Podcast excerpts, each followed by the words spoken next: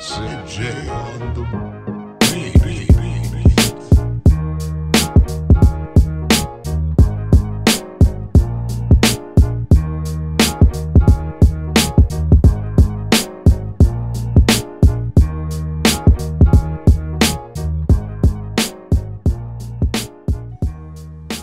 We brought you damn good beer, and now we're delivering to you damn good beef. Hassell Cattle Company is the absolute best source for farm to table Wagyu beef in the country. Hassell Cattle Company is a fourth generation cattle farm out of Texas, and they ship all over the United States and straight to your door. They call their beef the blue collar Wagyu. Why? Because it's the best damn Wagyu that every man or woman can afford. Hassell Cattle Company offers Wagyu smoked sausage, New York strip, beef bacon, Wagyu frank without any fillers, two jerky flavors, original and sweet and spicy. Uh, their hamburger won Food Network's Northeast Burger Jam. Not only do we love their beef, the country loves their beef. That is why they ship all over the country. Uh, they they register their bulls, they breed them with Angus cows, giving you that very high prime product that is grown with zero antibiotics and hormones. So head to hassellcattlecompany.com. That's H A S S E L L cattlecompany.com. Use the promo code DNVR10 for 10% off your order. That's DNVR10 for 10% off at hassellcattlecompany.com. Welcome into the DNVR Draft Podcast. Um, the whole crew's here together. We're very excited to preview this running back class. Um, but there's also some news we want to get into. First is, I mean, fresh off the Twitter sphere a couple moments ago, uh, Carson Wentz officially traded to the Indianapolis Colts, the one destination that really made sense as he's reunited with his former offensive coordinator in that magical Super Bowl run where Wentz was the uh, presumptive favorite to win the MVP that season before he gets hurt, but the Eagles still managed to win it all with Nick Foles. Um, and yeah, the I thought the the Eagles got a pretty decent return, all considered. Um, considering you got to swallow that pill of the taking on Wentz's contract. It's a third rounder and then a conditional second rounder that could turn into a first rounder. So not bad. But um this also I was reading marks that every quarterback drafted in the first round from 2009 to 2016 has now changed teams or is now no longer with their original team, which is pretty wild. Um so yeah, That shows how hard it is, huh? really does, Yeah. especially in the first. I don't know. I like the deal for both sides, though. I mean, you talk about Wentz going back with Frank Reich, and the price isn't too steep. I mean, obviously, you got to take into consideration the contract, but I mean, if that's the price you get for a new franchise quarterback, I mean, Wentz is only 29. That's that's not bad. Yeah. Yeah. I mean, I, I definitely, if I had to pick a winner, I would certainly be choosing Philadelphia right now. I, I with the return that they got for that contract after the way Carson Wentz played, that's that's incredible work. Um, and because again, it's just important to to point out and make sure we're all on the same page. Carson Wentz last year, the the Twitter graphics have been going around. He had basically the exact same stats as Drew Lock last season. I mean, when you look at the touchdowns, the interceptions, the yards, the completion percentage, like all of it down to a T, basically the same thing. It's like that graphic of Von Miller and Derrick Henry on when they went to the combine, when they were both like the exact same size. It's basically the same thing. And for him to be 29 and have those sorts of numbers, I don't know. I, I'm not betting on him putting it together and winning something for the Colts. It's possible though, and that's why I don't hate the deal. This is when his deal also reaches that point um, above that 12% threshold that, again, we, I talked about in that article last offseason. It's really hard for teams to win when you have a quarterback taking up that much. And now Indianapolis enters that club. Yep. For sure. It's uh it's gonna be interesting to see uh Wentz be able to turn it all around. The Colts, of course, have kind of been hoarding cap, so they've been waiting for an opportunity like this, but I don't know. Um, that was a team that was received a lot of praise for how they've drafted uh, lately, and they've now given up three premium picks between the DeForest Buckner trade last year and now uh, now the Wentz trade, and we'll see if those moves that are kind of all in type of moves really allow them to go all in. Because I'm still think they're kind of on the outside looking in in the AFC South. To me, the Who do you like more moving forward? Tennessee Jacksonville. still? Jacksonville looks really yeah. good. I mean, with you know what Urban's potentially building there with Trevor Lawrence, but yeah, I mean, I think what what you've got in Tennessee with Vrabel is very intriguing as well. Yeah, but uh, to me though, seriously, like I think the Colts are right there with either of them, assuming they have a quarterback, and that's kind of a big assumption. Right. It, it's a good try though, and they still have Eason if Wentz doesn't work out, and they Hmm. should still have that first round pick next year. Uh, if if Wentz and Eason don't work out, and then you can go try again. So it's not like they're really tying themselves up here. I'm gonna be curious to see who the Colts target in the first round now. You know, are they are they in the market for one of these big time receivers? Try and add somebody right away. They've got that run game going. T.Y. Hilton, you know, he kind of got it going at the end of last year, but he's up there in age, and I think Michael Pittman started to get it an going. explosive guy. Yeah, it'll be interesting. I was thinking maybe running back would really be like they'd be a great place for Najee, but they just went in on uh, Taylor last year. And Nyheim Hines was playing this decently. I don't know. It's going to be interesting. I think free agency, maybe even more so than the draft, is really going to matter for them. But Yeah, I think uh, before the Wentz deal, they were second in the league in cap space, almost seventy million. Mhm. So you have to spend some of that money. It's they're going to make some interesting moves for sure. yeah, Over under yeah. nine and a half wins for the Colts this year. I'm going to take over. no, I think I'm taking under. I'm Really? going under because I think they go nine and seven. I think I- they're right there with the Titans, and that's really the only competition I see for them next year. I think I the this day- line right, and that's all I was really worried about. Yeah, you did. This is the At the end reaction of I the day, though, I'm not sure. Uh, I'm not sure Wentz is going to turn it around. Yeah, Like that was a I'm at. 10 win team when with Philip Rivers executing things really nicely.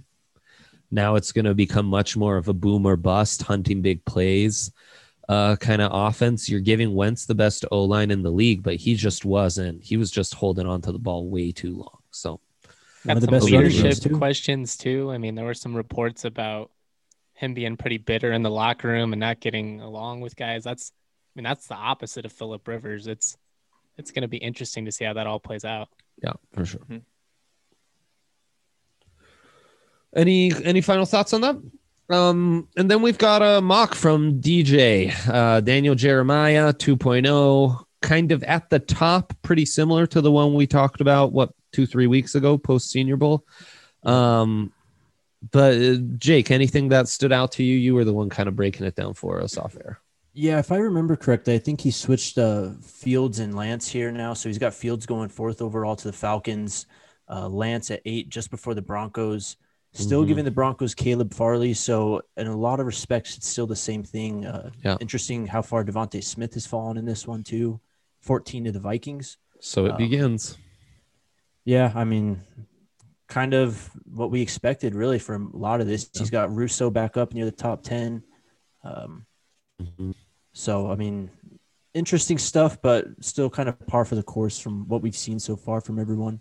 Maybe the most interesting part was Greg Newsome being added in the top 21 picks, the uh, Northwestern corner that we haven't talked about too much. I know I've mentioned him a couple times, but um, he also wasn't healthy for some of Northwestern's bigger games this year. So it was like right when we wanted to preview the Northwestern games against like the Buckeyes and stuff, he wasn't really available. Um, but that's interesting with the Broncos definitely being in the market for a corner after AJ Bouye was uh, let go. Um, interesting to see Ronnie Perkins in the top 25, uh, as well as Jalen Mayfield. Um, the it's going to be fun getting into those targets. Uh, JOK pretty low at all the way down to 25. Um, definitely one of those guys who, uh, you know, it, an eye in the eye of the beholder type of guy because uh, if you have a plan for him and know how to use him, he's worthy of a top 10 pick and he might scare off a lot of teams. If you don't have a plan and uh, Trevor Moehrig, the safety out of TCU, keeps making it into the first. Also notable, Mac Jones dropping all the way to 28 to the Saints. I would bet money goes higher than that.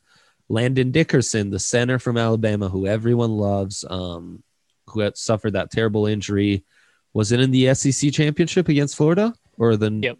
Yeah. I, yeah, I think he came in that last play or last drive or whatever. Um, so him to make it into the first round would be very interesting. And then Najee quite high, 18 to the Dolphins. Yeah, we get to dig in on all the running backs here in a second. I I I think that that's a reasonable place for him. I think that Yeah. I mean, without spoiling too much, he is the best running back in this class, and I think that it's worth getting him there so that you don't have to risk taking somebody else instead. Yeah, it's quite a haul from the Dolphins. You get Chase and Najee Harris, two big SEC playmakers to really help out Tua. Yeah, and wouldn't you much rather that than messing around and drafting another quarterback and bringing all that controversy in? It just stack more talent on that offense. Yep. Give him a shot. I mean, Tua's proven what he can do with a talented group. It doesn't have to be all that complicated. You can lean on the run game.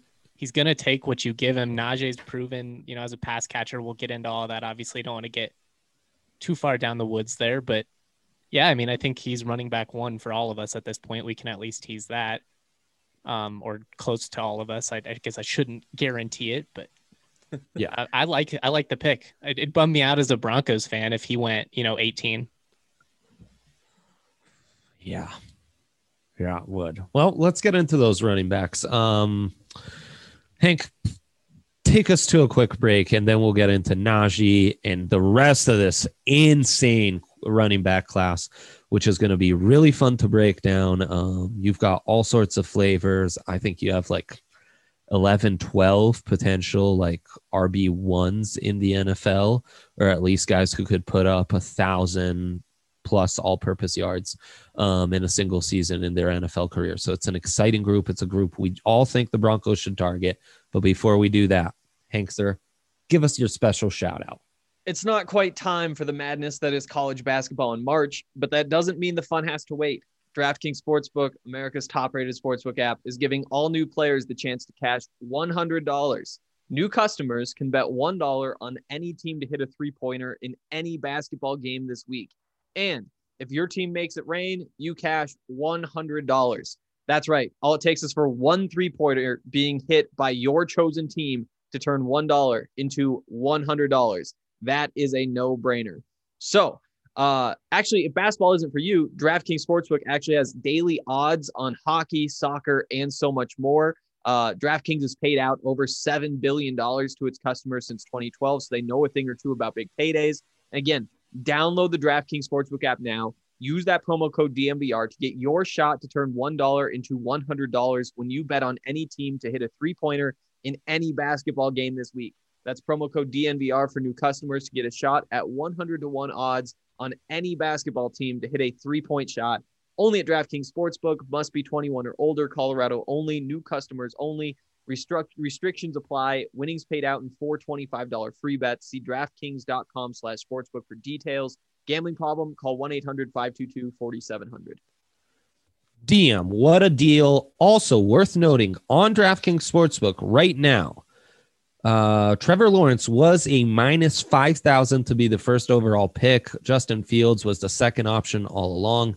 Zach Wilson within the last week has moved into the second shortest odds, and his odds keep getting shorter and shorter. Zach Wilson now just plus 800 to go first overall. Not saying it's going to happen or that's a good value bet, but I think that's notable. Um, that it's now what within a hundred to one range. Yeah. I mean, I, it, it is notable because eight eight to one odds basically means Yeah, eight to one exactly. it's it's possible. Like it, it's it's something that could happen. So happen. you're you saying know, there's 12 a chance. 12 and a half percent.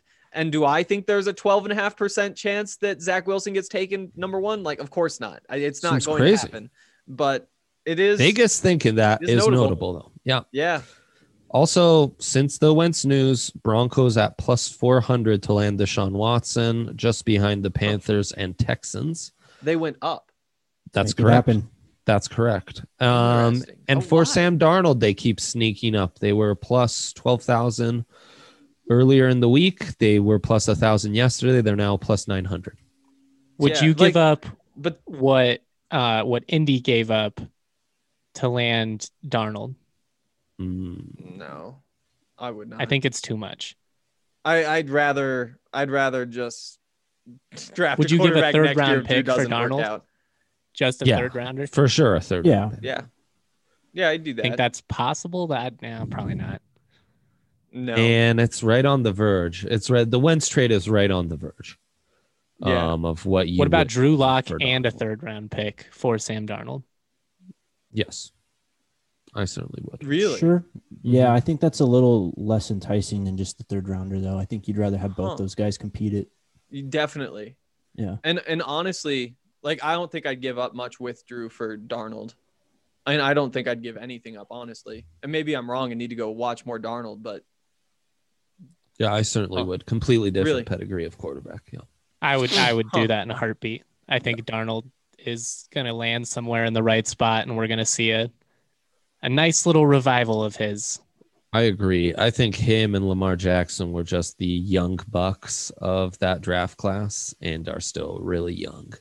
Um, so give him time. I mean, just a disastrous situation in New York for Darnold. So yeah. And I do think the odds for the Broncos to get Darnold should be better. The the odds getting better for Watson kind of baffles me because like the the, the Texans are not going to trade him in the division, you know? Like the the Colts figuring out you mean? quarterback. No, they're in the same division as the, the Colts. Colts.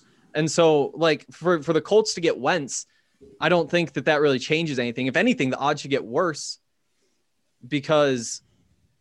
Wait, now I'm trying to think. Now my mind. well, it's one less place. contender for Wentz, so it's one more contender to give more attention to Watson. Yeah, And there are more reports about yes, if Watson's available, the Broncos will definitely make a push. Well, I think the big thing that we look at here in the Watson sweepstakes is that the Broncos don't have another big quarterback hit on the on the uh, books, so they're one of the teams from a financial standpoint that could easily make this work. Yeah, you're probably gonna have to give up a lot in draft capital, but it he'd slide right in in the cap situation. Yeah. Mhm. Yeah. So I mean, and aside from Carolina, they seem to be the Yeah. the favorites, um, even more so than the Niners, who don't have as much draft capital to give up. But it's kind of a mute situation. I mean, right now it's it doesn't matter because the Texans aren't negotiating with anyone. You're just kind of reading the tea leaves, and that's what the sports book's doing as well. One But of these days that'll change. Though. One of these days we'll wake up and get the Adam Schefter alert that the Texans have changed their mind and they are now listening. And it might not be in the next week, and it might not be in like the next four or five months, but someday that day will come. I mean, the as much sports book says he's still a favorite to stay with the Texans. as much I as don't like that. Houston screwed this thing up, I mean, I think they have to listen at some point, right? Because you could really get a haul. Um, it's gonna depend how hard Watson's gonna push their hand. It's a delicate situation. Um, because even if Watson does use his full leverage, that's you know that's gonna have Texans uh, pushed up against the wall, and um, you know sometimes organizations will just say, okay, we're we're not gonna negotiate with you. We're not giving you what you want. I mean, you know, you never we, we've seen it with Carson Palmer had to retire to get out of the Bengals. Um, and the Raiders still had to give up an absurd haul to get him out of Cincy. Uh, so you know, we'll we'll see. Um, crazier crazier things have happened in the NFL than a standoff between Deshaun Watson um, if and the anyone's Texans dumb enough to do it, it's Houston. So yeah, for sure. All right, running backs. But shout out to DraftKings Sportsbook where you can find all those great lines. We're all Team Najee running back one in the class, but I imagine we have some differences once we get into our top fives. And then five through 10, you can go any which way. But let's get into that, those top fives and why. Whoever wants to start, I leave the floor to you. I'll go. Yeah, go for it. All right. I like. I mean, yeah, Najee. He's my guy. Obviously, one. Um, Yep. Are we are we gonna break down what we like about him, or should we just jump down to to? I mean, I he's the consensus for all of us, right? Yeah. Yeah, I mean, I to me, it's easy to sum similar to Trevor Lawrence was easy to summarize. To me, Najee is easy to summarize. I'm I'm not convinced. I I think you'll see some comps to Saquon or Derrick Henry out there for people that just get overly excited. Um, and no disrespect to Najee, I just don't think he's that level of physical athletic outlier. But that said, I think his floor is about as high as any top prospect, and his ceiling remains quite high, even if it's not quite at the level of a Barkley and Derrick Henry. And that's why neither of us is batting an eye when someone like Jeremiah mocks him uh, in the top 18, you know? I am glad you brought that up though, because I even have in my notes, not quite Derrick Henry, but tough to bring down. His momentum is just always going forward. Yeah. And he's one of those dudes, he's really patient. Like he's great between the tackles. He has this little stutter step where he kind of shuffles and then all of a sudden he takes off and you realize he can move. I mean, I think that's one of the things that gets underrated is his speed and he, you know, he's improved as a pass catcher, just a great back. Behind him though, I got, you know, Travis Etienne. Yeah. There's some things that worry about that worry me about him, mostly his size and durability. I know that wasn't really an issue at Clemson, but in the NFL, that can just, you know, it can it can kind of be tough. I know we've seen some smaller guys make it work now. Um, I like his vision in the open field. Don't like him as much between the tackles as I like Najee Harris.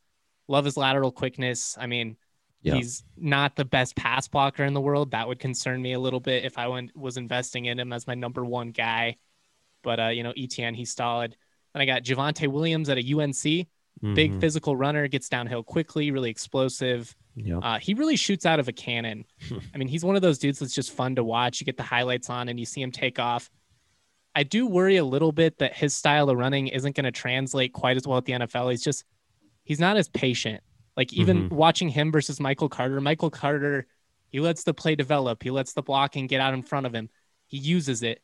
Yeah. Williams just kind of takes off. That said, it's just fun to watch. There's nothing cute about that game, about hmm. his game. Uh, and then four, I got Kenneth Gainwell out of out of Memphis. Wow, shifty, great vision. I know that's a lot higher than most people have him. Sure. I just like his versatility. You can hmm. use him as a wide receiver. You can use him out of the backfield. If he if he lands up in the right situation, and he's a bit of a luxury pick, I'll premise that. Uh-huh. But God, he would scare me in like a Kansas City or or somewhere where they're just going to take advantage of everything that he can do. And then uh, I got Michael Carter at five. It really came down to him or Kylin Hill for me. A little shiftier, a little more patient than Williams, not quite as explosive. I like his game a lot. He's just hard to go down, especially if you could get him in like the third round. That that might be a little bit of a, a stretch. We'll have to see. Uh, those are my top five. What do you guys think? I want to start with Gainwell um, because I think he's intriguing, just like almost every other Memphis athlete that was a wide receiver slash running back the past couple years. And it's just funny because watching, obviously, we're watching the 2019 tape of him, right? Since he opted out. Yeah. And just seeing him and uh, Antonio Gibson on the field, I just thought it was funny because I thought they should have switched roles. I thought that Gibson was a better runner and I thought that Gainwell was a better receiver. And yeah. Memphis just had him switch. So I don't know. It goes to show what I know. But I think Gainwell is really intriguing. Uh, just a matchup nightmare. Uh, someone that can really kind of tip the scales in your favor, whether you split him out wide, motion him out wide. Um, that's really what you're getting with him. Uh, I do like him as a prospect, though. I don't really know too much about how he is as a runner. I mean, he's okay, but he's someone still that should be worth, uh, you know, this top three round area. Gainwell's an like all American, check all the boxes off first teamer uh, because we just evaluate the traits here. Gainwell belongs in that top five, as you put him, Justin. Um, I just have other guys who give me more guarantees. Um, yeah, and just more security in pounding the table for him. But Gainwell but that's was, why I wanted to add. He is a luxury pick. You know, like totally. If I wanted a running back one, I'm probably going even Michael Carter over him but in terms of just like how I think their NFL potential and you know what they could maybe be, I I just think he's a guy where if he ends up in the right system with the right quarterback, you know, the right skill set, oh god, it's he's dangerous, really dangerous. I mean, Hundred percent. Um, and so my top three are the same. I had a I had real issues with two and three. Um, and, and so much of the top for me is defined by receiving ability. Um, that's just the theme. Um, You have to do it now. Yeah, yeah, you have to. You, the the problem the problem for me though was when I was trying to like emphasize the receiving ability, I I kind of felt like a bunch of the guys at the top who had that receiving ability weren't all that great running between the tackles, or at the very least I had concerns, and that's what made the list so difficult for me. Yeah, no, I'm. You, got to balance all that out. You want the complete back and you want the receiving ability, and that's where Etienne had a slight edge on Williams. But they're part of Williams's game that I like a lot more, and yet I, I like what you said about Williams. uh, Not as patient. Reminds me almost of Melvin Gordon out of Wisconsin, where he's either gaining twenty plus or he's getting stopped for like two or less because he's just he's trying to do too much, and that that scares me. Um, damn, am I intrigued? And I have two guys. I I, I kind of will take issue with you for omitting Justin. Uh, Why don't I just get into it? Since my top three are the same, I just uh, broke down the dilemma I had at two and three. Chuba Hubbard for me is fourth. I know he's coming off a um, not a spectacular season. Um, Was the- hurt though. yes, the power element to his game I wish was better. It's not what some of these guys um, bring to the table. But man, his stop start ability, his uh, lateral quickness, and I think the upside he has as a pass catcher, um, you know, just getting him out in space. Ooh, I I really like Chubb. I, I like you know just the kind of leadership you showed at Oklahoma State. I think he's a good locker room guy too. Um, he's definitely a guy I'd lock down with the top hundred pick, and will gladly you know give him plenty of touches on four years of cost control. I, I really like Chuba. Um, and call me a sucker, but I, I'm big on Trey Sermon. I think the the uh, receiving ability there um, is huge. I used to be an absolute speed fiend at the running back position. I've backed off on that, and I'm I value power a lot more in my evaluations, especially power with some real like wiggle and uh, lateral ability. That's so much of the modern NFL game is just getting these athletes out in space. Um, and like you know, like Derrick Henry, like where he succeeds, of course he can run it up the middle. He's good at that. But where the Titans really get him rolling is on those outside runs. They're fine getting him out in you know in the flats, and then he's just murdering people. Uh, and I think Sermon, to a lesser extent, could do a lot of that. We started to see it once he got going. I think we've seen more of that receiving ability at Oklahoma. I love the lateral quickness. Um, so yeah, Sermon's up there for me. Chuba's up there for me. My big question with Sermon was just, you know, we only really saw it over a like four or five game stretch. Mhm. That's not really his fault. Obviously, it's a weird season. It's just Yeah. one of those.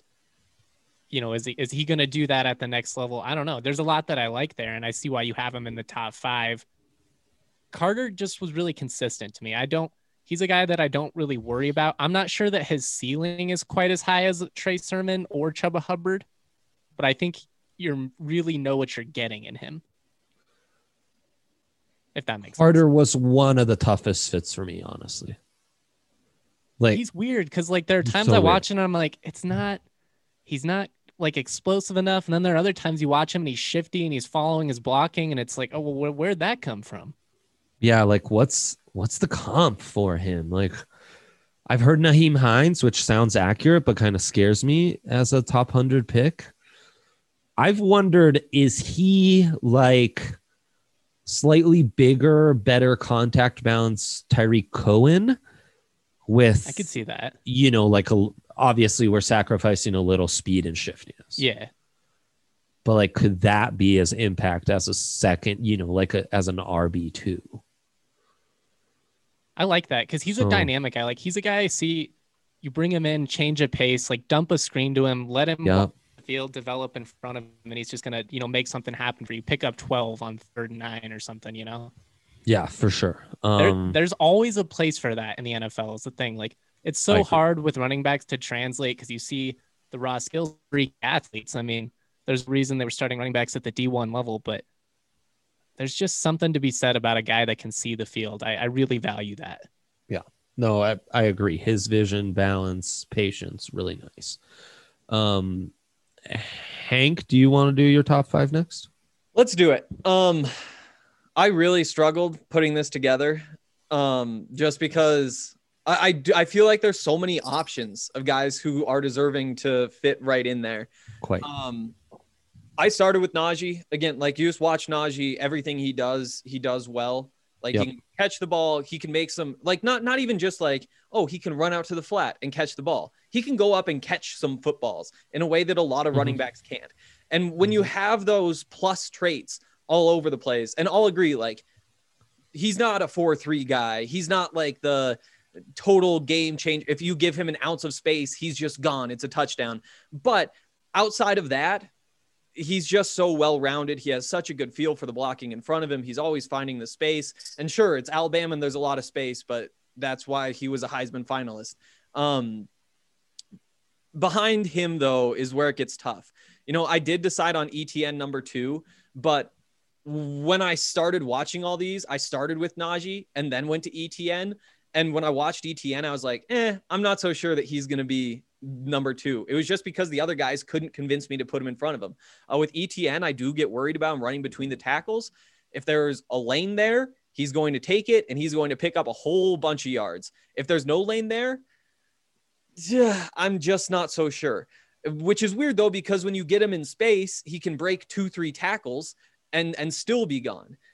But again, when he's between the tackles, it does just seem like things can Yeah. get clogged too easily, and he isn't good enough at just creating things on his own. Um, does that mean I wouldn't draft him? Of course not. He's the number two running back on my list. It just means that there is a bit of a concern there. And it's a concern that goes away considerably when you're the say the the Saints, for example. I guess they already have Kamara, so maybe that's a bad example. But when you're spending a bunch of time spread, maybe the Chiefs are a better example. You spend a bunch of time spread. You- You're basically playing five on five. The, the the blocking gets simple. There are a lot more lanes to choose from. I think that that's a situation on top of the ability to catch the ball, of course, in those offenses where I would really like him. Um, and he is still my number two. Uh, number three, I went with. Uh, I'm gonna go Kylin Hill. It- It's tough there, but I still just love everything that he does as well. I, I do like his feel for running the tack between the tackles a little bit better, but I will say that that is what holds me back more than anything. Um, he he's punished guys before as a runner. Uh, he has the jukes, the all the the short space agility that you could want. Um, I thought at, at points, you know, what I really like is the zone running, the ability to to follow the blockers. He even does this thing where he like puts his hand on the back of the blockers in front of him, and it almost looks like the way Le'Veon Bell used to run that same type of like spacing. And there's Really a lot patient. of differences, but yeah, exactly. It it just it's very smooth, and then the side to side cutting ability where he can juke two yards to the side and totally change all of the angles on the defense when you're running those zones, feeling those spaces I really like. And of course, he can go catch the ball and all that too. Um, and that's why he gets the edge. Um, from there, I'm gonna go Javonte. He's another check all the boxes first Yep. teamer. Yep. Um, yeah, I I kind of worry about the vision somewhat. Do you? I, Yeah. I get that. I do get that. I think that maybe it's Downhill more. speed's not great either. Like he can Mhm. move, but he's not one of those dudes that, you know, it's boom and he beats the safety. He's gone. You know, Very I think true. There are a lot of guys that could tackle him in the open field. Again though it's just like that zone running. I do think that maybe finding the lanes he's not the best at but when the whole line is kind of moving and the line of scrimmage is shifting i feel like he follows that sort of space really well. You know if, if he there's good interior push he's going to take that and then he might find something from there too. Um from there i'm going to go javonte. Uh Mhm. just because I couldn't justify putting him down too much lower when my complaint about so many of these guys is running between the tackles, and he is just so good. You know, I, I like the way that he is physical, and can basically just throw guys off him. And, and like again, it's it seems like whenever somebody has a unique trait like that, the only other guy in this class who has it is Najee. It's the only other guy who I look at and say like he's somebody who I really trust to just grab and throw somebody to the side. And we saw it on tape repeatedly. You know, it's the same thing where it's like Kylin Hill, he he, he has the hurdles. Well, guess what? Najee has those too. Um, to move along though, you know, I I left Chuba out of mine.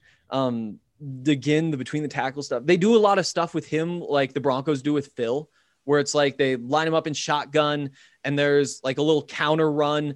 Um, and maybe there's just like this one-on-one block on the same side, and he just gets to that close edge so quickly, and it just creates so much space. And even when he runs, he runs like Phil a lot of the time in that he gets that space at the edge of the offensive line, and then basically like sees a defender and just takes this angle to the sideline and just outruns him as far as he can to the sideline. And, and, it did remind me of Phil a lot watching that particular part of his game. I just don't know that there are too many plays where he's getting tackled for a loss. And and that frustrates me. Again, the the upside, the speed, he's a 2000 yard rusher and you're nitpicking, but I don't know, 2000 yard rushers don't always pan out. Um, I do. Run have, Chuba Run fits right in if we had to replace Run Phil Run. I mean, that is Eric's not even gonna have to do much on the T-shirt. It does sound really good. He's also Um, bigger than Phil. He is definitely bigger. He is, I I think, just in general, better than Phil. But just that one aspect and that thing that, and again, I thought that he did the best when I watched was those runs to the short side out of the shotgun. But when you look at the numbers, Pro Football Focus says that he's most efficient running between the tackles. And and when you it basically goes from the A gaps out is where he's at his best. And I don't know what to do with that. That what I saw didn't line up with what happened there. Um, maybe I just watched a, a few different games, but I still have my concerns.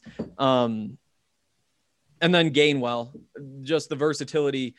I mean, the man is lining up in the slot, and they're throwing bubble screens to him, and he's setting up the blockers the way that a running back should be able to set up blockers when he's catching a bubble screen with that much space, you know, and and he just executes that sort of stuff so so well. He can bounce back and forth. He has all the agility that you could ask for. I was telling Justin before this, um, watching one of those games, one of the commentators said, uh, "One spin I'm into, that's great. The second one got him into a better spot, but the third one, you just can't do that." And and just like that line, I just love it so much because he's just out there like dancing, doing stuff. And sure, he overdoes it, but I mean, it's a man who they put in the slot and throw corner routes to, and they're successful. And that's why I'm going to round it out with Demetric Felton because I really just like this style of running back. And there's so many similarities there. Just that burst, the the ability to go from zero to 60, or not even that. It's like they have a gear that most those guys don't have. It's like zero to 80 as fast as they do, get in and out of breaks, um, break tackles. I, I I think that that especially for the Broncos is the direction that I, I would be going with this running back class. Well, there's a top six and an exclusion from the top six. Um, for more great monologues from Henry Chisholm, tune into the DNVR Buffs podcast. Uh, I had Monday a lot through of Friday. thoughts. Yeah. I have to get them all out. You honestly, you were a good man. You uh, you were really you set the block for our guy Jake, who I saw working through some connection stuff. Jake, are are you with us? Jesus, man, Wow, we just lost power real quick there, so that was uh, fun to kind of scramble and deal with. We're back though. was. Um, I wanted to. I'm glad you guys said it. I wanted to get in on the conversation on Chuba because that's kind of what I saw when I watched him. He reminded me of a bigger, not as fast Philip Lindsay.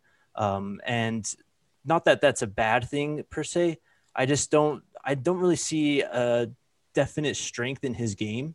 Um, I do think he's a solid runner and someone that you could definitely plug into a rotation and get good production out of. I just don't know if he's going to be, you know, Yep. ever a top 20, 25 back in the league, which I mean, if you just need a, a guy to run for 800 yards every year, sure, go ahead and get him. Um, I'll start off with my top five, though. Pretty much identical to a lot of your guys' Is I've got uh, Najee one, uh, Etienne at two, and then my guy Javonte at three. Uh, just been one of my favorite players to watch all year. Um, just the physicality, and I, he's actually a really complete player, I think, in terms of passing game production. He's not afraid to block. He's got good hands. Um, so that's why I have him there. And then another guy I see is pretty complete is Trey Sermon, who I have at Ford. Uh, I thought he was excellent at Yeah. Oklahoma. He had that knee injury and transferred over to Ohio State and ended up playing really well for them. And I think his game can definitely translate and he could be a lead back at the next level. I don't know about right away, but he's someone you can kind of groom into that role. Yep. And then at five for now, I've got Michael Carter. Um, maybe a bit more one dimensional than the other four guys. I just think that that speed is something you could really take advantage of and game plan with. Um, and he'd be a great complementary back to anyone who's already kind of have an established RB1 per se. Uh, Kylin Hill was a guy that I flirted with putting in there. Uh, again, some of the concerns just actually running the ball. Uh, Yeah. As weird as that sounds, just because you know he was a pretty high pro, high profile runner in the SEC for a long time before this year, and then we really saw him make strides in the passing game. It's still just I don't know. I just feel a bit hesitant about him. Uh, I had Chuba right there around there as well. Yeah. Um, Demetric Felton was another guy that I ended up really Mhm. liking after watching. There's just uh, so many guys. I mean, that once you get out of that top four range, I think if you're actually looking for someone to lead your backfield, those first four backs yeah. that I mentioned are the guys that you want. Um, after that, you're kind of just filling out your committee. I, I think Chuba could be Dalvin Cook esque. I, I think if we're looking for like how what what's the scenario in which this guy becomes a lead back? That's that's why I have him ranked as a lead back. But I'm with you. I think there's a you know we start to get in the top four five. We're good on everyone's ability to become an RB one in the right backfield, right situation. After that, we're finding more specialized roles. And before we move on to the five through or the six through 10 rankings and beyond, Jake, what's your, what do you see as the Michael Carter fit in the NFL? Like, what's his role? Because that's the hardest thing for me. I, I was telling Justin, like, I've seen Nyheim Hines comps. I think that might be pretty spot on, but even like Tarik Cohen with some variations almost seems like a role he could fit. Yeah, for sure. I mean, I don't think he has quite the receiving ability of some of those guys, especially Hines and um, who was the other guy you just said? yeah, uh, Cohen. Yeah. Cohen. Yeah, I think those guys. I mean, they specialize in those roles, right? I don't Yes. think Michael Carter really specializes in that role. Mhm. He's just your good old change of pace back. He's someone, you know, if you have kind of a big bruiser type guy, uh, I don't know, a Leonard Fournette type guy on first and second down. You bring Carter in on third down. I don't know if he can really block as much. I didn't take or take too deep of a dive into that yet. But I mean, you get that guy running on a stretch run, and you can completely catch the defense off guard just because of that speed and how quickly he's able to get upfield. That's the one thing about his game that stood out to me and why I put him at five. I just think that that's a bit more game breaking than in a, uh, some of the other traits that other guys have. Yeah. And I think that's something that'll be valued. I think he can be that Darren Sproles with the Chargers to LT type balance. He's just a guy like you're you're not necessarily gonna count on him being the lead guy, but he can run between the tackles. You know, if, especially if he gets in a rhythm, use that speed, get him on some stretch plays downhill. But what I told Dre was like, he seems to me like it's third and nine, you throw a screen to him, and he's a guy that's gonna pick up twelve for you just because he's fast enough and he uses his blocking and he sees the field. I love his vision patient. more than anything else. Wow. Combine patient and a guy that's built like a fire hydrant like that. Like, it's, it's a tough equation, man, because those guys they're they're seeing you and they're waiting for you. And then once you finally get there, they're so hard to take down on first contact, man. But it, it it does come down to now in these six through ten rankings, who's the who do you like best in those select roles? And that's what's going to be fun about that. It's really going to come down to it's another, you know, beauty in the eye of the beholder. And before we do that, let's take a quick break, Hank, and uh, we can dig into our favorite late gems and beyond in a really loaded running back class. Sounds very good. Uh, Nice. Oh, never sit in a doctor's office again. Don't you heard it. that right. If you hate going to the doctor like the rest of us, check out Zoom Care. The one great thing that we can take away from this pandemic is the ability to do more things from the comfort of our own homes. And nobody likes sitting in a doctor's office or even dealing with the doctor for that matter. But we all need to take care of ourselves. So, what is Zoom Care? Zoom Care is like a trip to the doctor's office just from your couch. You can see, hear, and chat with your doctor just like if you were in a traditional doctor's office. You can get uh, secure access to urgent, primary, and specialist care, including mental health. Uh, and Zoom Care is covered by most private insurers, usually with a copay. So visit zoomcare.com to get started. That's Z O O M C A R E.com. There's nothing better than getting a diagnosis from your doc while sitting in your own living room. Damn straight. Um, and yeah, we do a little Zoom care here with the draft. Uh, in fact, before a, a little more spoiler, we're going to jump into the one and only quick question we have. It's uh, from Count Locula to Big Hank, a little Montana connection here. Oh, good. If you knew that Pitts was to be a perennial Pro Bowler, say seven to 10 years, would you still shy away from picking him? That is such a good question. And my first thought is okay, so how many uh how many tight ends make the Pro Bowl? 6. So your top 6 tight end in the NFL. When you look at the top 6 tight ends in the NFL right now, what does that mean? You've got Kittle, you've got Kelce, you've got Waller, you've got Mark Andrews, you want to throw Zach like maybe Ertz. Hooper, Ertz. So you're looking at like an Yeah. Ertz Hooper type level player. Uh, I mean, I think you'd have to give a top 10 pick for that, which is what the Broncos have, except that they have Fant and Okwuegbunam. And so you can kind of hope that you get that out of one of them anyway. If it's Yeah. a lock, I think you have to do it. But even then, I would still be thinking, am I really making the right decision getting a third tight end right now? Alberto Noah Fant combined over under three Pro Bowls. Anyone take the over? What was the question again? Sorry. Uh, Albert O and Noah Fant combined over under three Pro Bowls. Anyone take the over here? No. I, I, it, this is the first It's unsafe, but I, I even week uh, it's 13.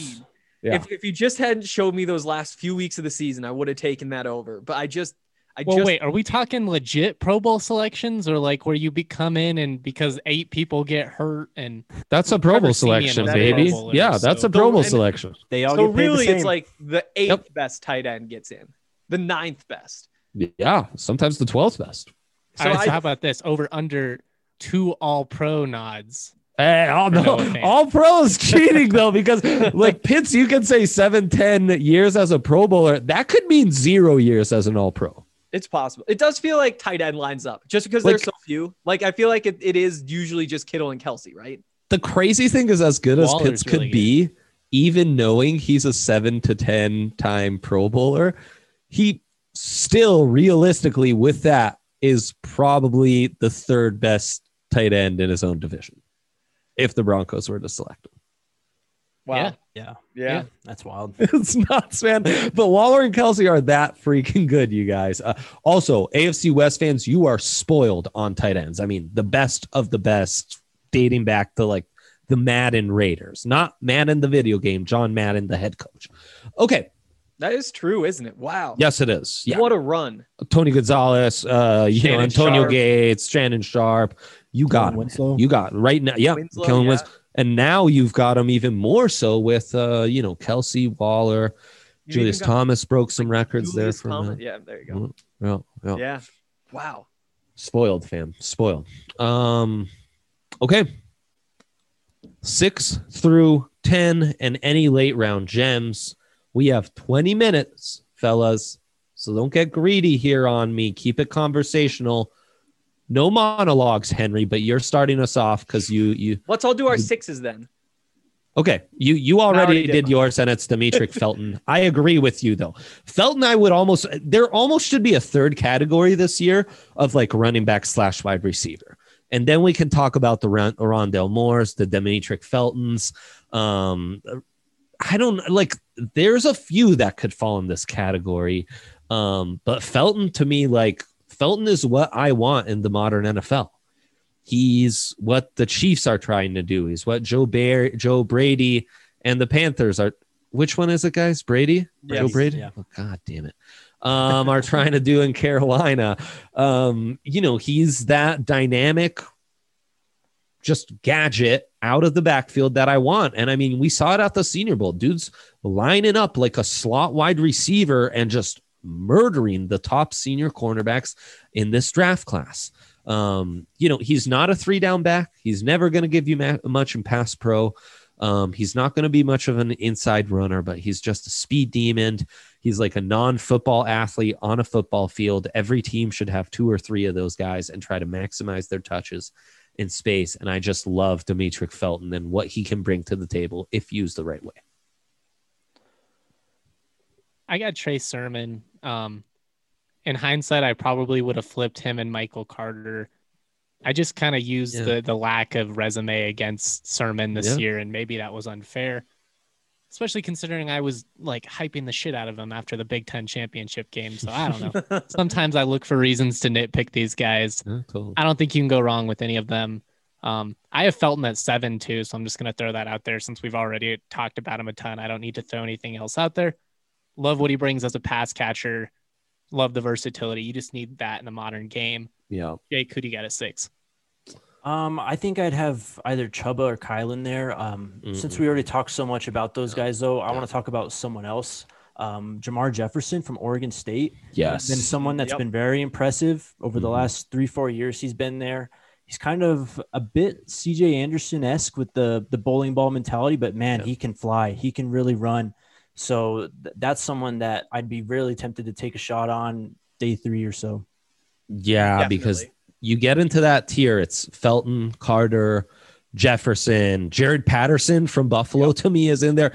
Damn, that kid is shifty and explosive. He's he's small, so I don't quite know, but mm, man, do He's I like him. I, he intrigues me more than Hubbard does, to be honest. Dude, I love the way that guy runs. I really love the way that guy runs. Um,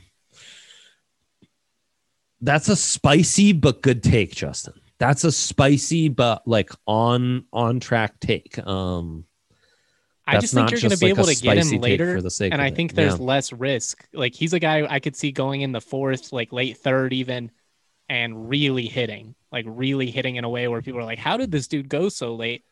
Hubbard, I could kind of see end up being the opposite, a guy that goes earlier than he should, gets all these expectations, and then all of a sudden he doesn't produce. Sometimes the situation and the politics of it kind of have to be taken into consideration too. And I just, he's a value pick for me. He's a guy yeah, he he might not pan out, but you're not gonna have to take him that early, and the upside is insane. Yeah, for sure. Um, yeah, no, Patterson's one of those guys who like put him in Seattle. I think could do a lot of great stuff. Um, but I mean, again, then I look at Jermar Jefferson. I look at Michael Carter. I look at Felt. It's it's a tough group to rank because I'm intrigued by so many of these guys.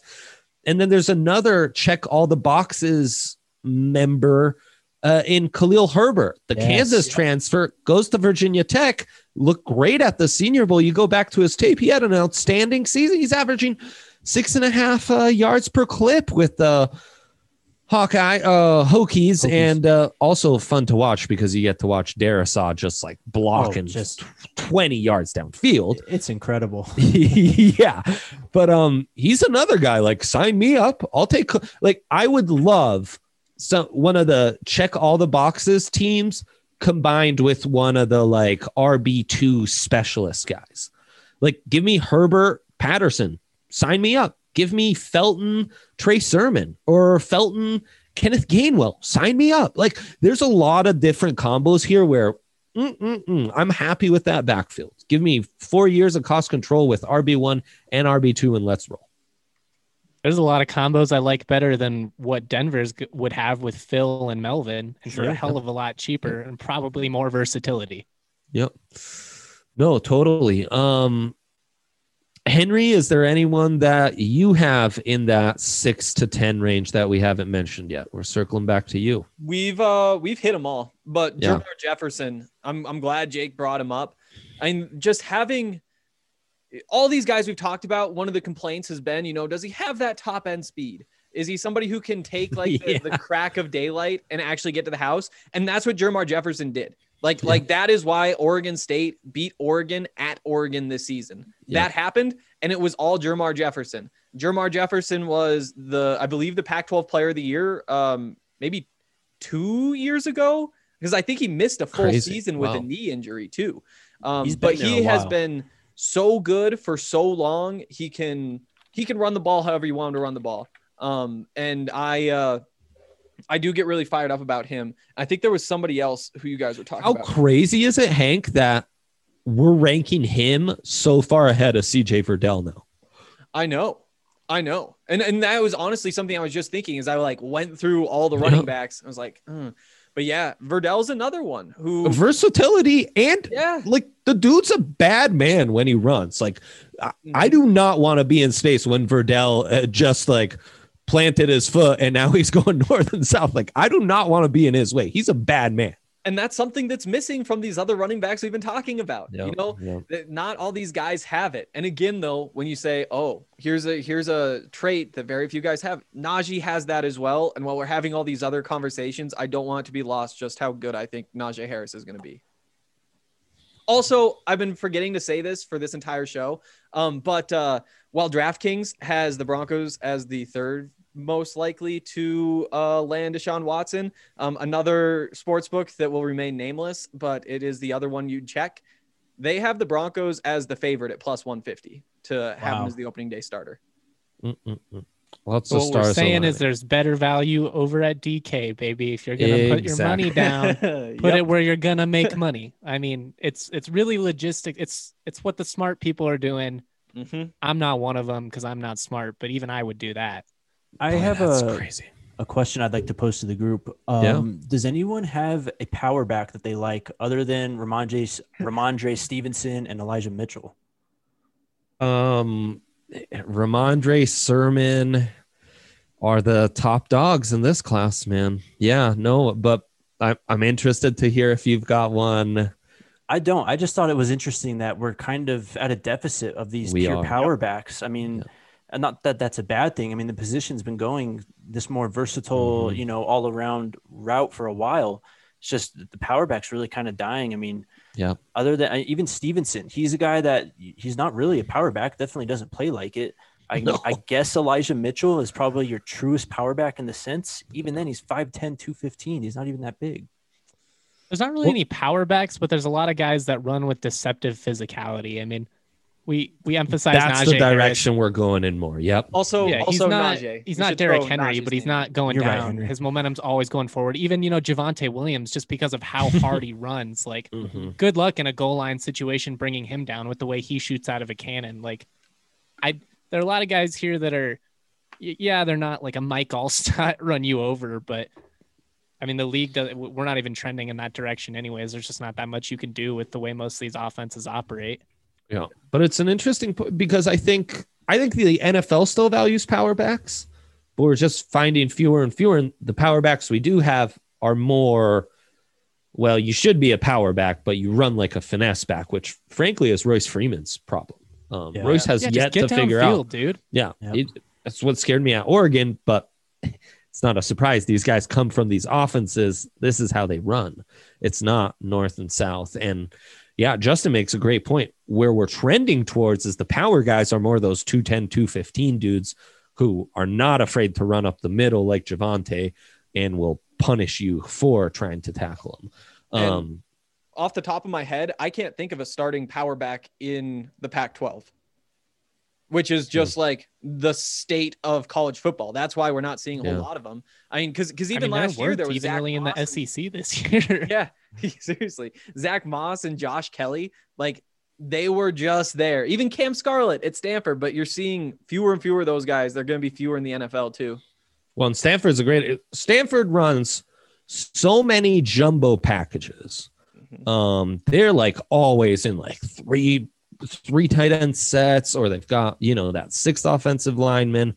But that's the team that produced Christian McCaffrey. Like even those running backs with those personnel sets, they want more wiggle, they want more elusiveness, they want the ability to catch the ball out the backfield. Because again, uh, we have get three tight ends or a jumbo package with the six offensive linemen at least one of these guys needs to know how to catch the ball in a pickle, you know? So we value versatility even in those.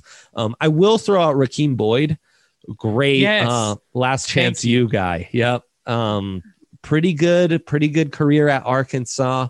Um, obviously with the Razorback struggles in the SEC and coaching changes, he he had some great weeks, but that you know, like that that fame never built out. He's got some power and uh, downhill speed to his game, though. I watched him play in person, man, and he had a. I mean, granted, it was against CSU, so take Mhm. it with a grain of salt. And CSU So- won that game, but his his getaway speed is impressive. Like he's he's not that shifty. He's not you know going to juke you or anything like that. But if there is a seam and it's there for him to take it, he's a guy that can just hit the hole and be gone. He's a really nice complementary piece, like a running back two, running back three. But I- I'm intrigued by him. One more guy I'd like to kind of, I guess, pound the table for is Chris Evans out of Michigan. He's a guy that Yep. hasn't gotten a lot of play recently. He was suspended, I think, all of 2019. Came back to a loaded backfield this year in 2020. Never really got a shot, but he's been there a long time. And when he was there as a freshman around, I think 2017 ish, he was really impressive, man. And he can, he's one of those guys that, you know, deceptive power. I like that how uh, Justin put it. It's kind of how he runs, runs with a really low, really good contact balance Mm-hmm. you know, if you're going to take a flyer on a guy, I definitely consider him. I mean, he could potentially become a steal. Yeah, and um, that's a good name to throw in there. Uh, a real bummer is Journey Brown from Penn State retiring. So you, I, I know there might be some list out there on the interwebs as we all prep for our draft the same way. Just a note, he he has said he's retiring from football. Um, he he would have been another great back in this class though. So Maybe top five. Mm-hmm. Mm-hmm. So I don't know. I mean, maybe it's not super duper deep. Like I'm sure I've gone closer to like 15, 20 deep in other classes. We're more, you know, we get to that 13, 14 range. It's like, okay, we've talked about Verdell, we've talked about Rhamondre Stevens, we've mentioned Elijah Mitchell. That's kind of the this running back class. But um there are a lot of NFL contributors here. One there are a lot guy. of RB1 or RB2s in this group. No one mentioned Breece Hall, who had a fantastic year for Iowa For State. real. And, um, you know, he's someone, when you watch him, I don't know how well he's going to translate because he reminded me of a lesser David Montgomery who reminded me of a lesser Mark Ingram. So, I mean, I don't know how far we're getting down the line here. Yeah.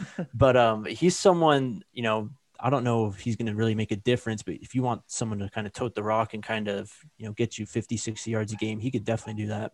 Yeah, Yeah. and I think the Javian Hawkins, who has like the skinniest calves I've ever seen on a running back, Yeah. um, w- w- will be like not with the top factor backs, but he'll he'll get factored into that. And Pooka Williams, who's totally one of those non-football athletes on a football field. Um, I don't know, weird character stuff and kind of everything that went down at Kansas where he wasn't playing a ton. And um, but I don't know. He's just another name in this class to be aware. It of. worries me that he was clearly the best athlete on the entire Kansas team, Mhm. and they still didn't trust him enough to play him. Yeah. Just throwing that out there. Absolutely. Um, so yeah, there's the running back class for you. I think we all agree the Broncos should come away with one of these guys. I think many of us are hoping two would be phenomenal. Um, it'll, pro days are going to be huge, so we'll be updating everything on this as we go on. But uh, that's our show. Um, yeah, to the backfield is in, boys. Uh, now we just get to move on to every other position. Let's get Love it. it. Draft excited. season.